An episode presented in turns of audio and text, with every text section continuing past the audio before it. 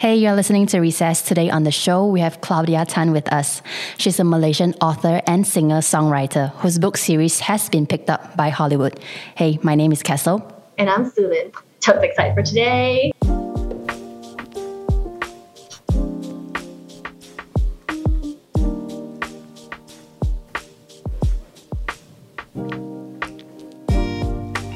Hi, Claudia. Welcome to the show. How are you today? Hi, I'm good. I'm so excited to be here.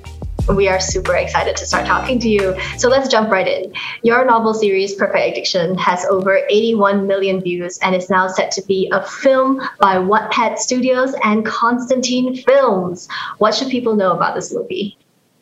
Um, so it's an action romance movie that's about an MMA trainer. Her name is Sienna, who finds out that her boyfriend has been like cheating on her with her sister. So she sort of sets up to get revenge on him by like training his arch nemesis in this like underground MMA tournament to beat him. So yeah, it's it, it revolves around like two people who are trying to like confront their inner demons and like come together. Yeah. Amazing, amazing. As a Malaysian writing a series of um, books that's going to be filmed by Hollywood, I, for me personally, I think that's a very big deal. Can you kind of tell us how, how did this deal happen? How did it come about? Um, so it came about um, because I've been writing on Wattpad for a really long time already, and I I got invited to be part of this like program called the Wattpad Stars program. So it's a selected group of writers that sort of like um, you get a lot of these projects from Wattpad uh, and stuff, and they help you find opportunities for you, um, be it like publishing or like you know movie stuff. So um, I just kind of shoot my shot and was like, you know what, let me see if I can like pitch it to them if you know they're interested in doing a movie for it and I wrote a whole pitch and then like uh, I sent it to them thinking like nothing was gonna come of it. And then you know uh, it just started like you know the ball just went rolling from there. So it was quite crazy yeah. And how, how does that make you feel honestly? Like you're excited you're like oh, oh my goodness I can't believe this is happening to me.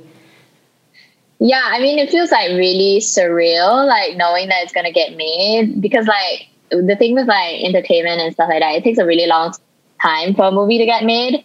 Uh, like I think with uh, After, which is also a Wattpad based movie, like that became a franchise as well. Like the first movie took like five years to get made. So like I really didn't have mm, like I didn't want to try to have my hopes up like you know that everything was gonna like go like you know really fast paced but it's been like really promising so far because like you know a director has been attached to it. There is like a main cast already. So like things seem very promising. And yeah like i'm really excited to see like where it goes.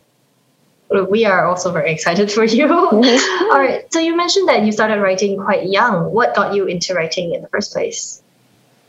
Um I started writing because I was reading a lot. Uh, you know, uh, I feel like that's the most straightforward answer. but like when I was like when I was like in high school, right? Like you know, the the kind of young adult like book craze started happening. Everybody was like reading because it was sort of cool also at the same time.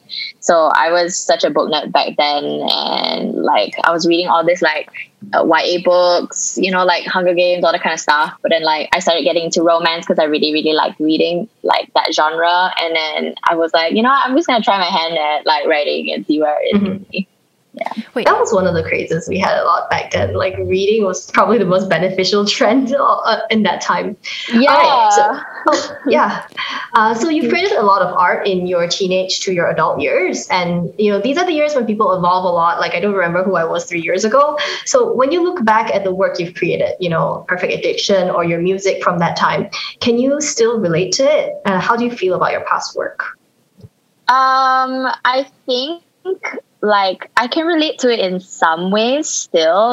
Like I think the characters in those books deal with a lot of struggles that like I also struggle with, like, you know, uh parental issues, like harboring resentment and like forgiveness, getting out of a toxic relationship. All these are like pretty relatable to me, hopefully to other people as well.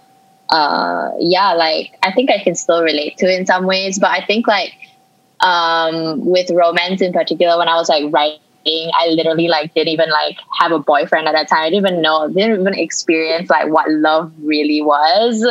So like I think in some ways it could be very cheesy, uh, like some of the scenes, uh, which I can't relate to anymore. But like I think it's nice to sort of like go back and like see and like read all those scenes. Like wow, like I was so innocent back then.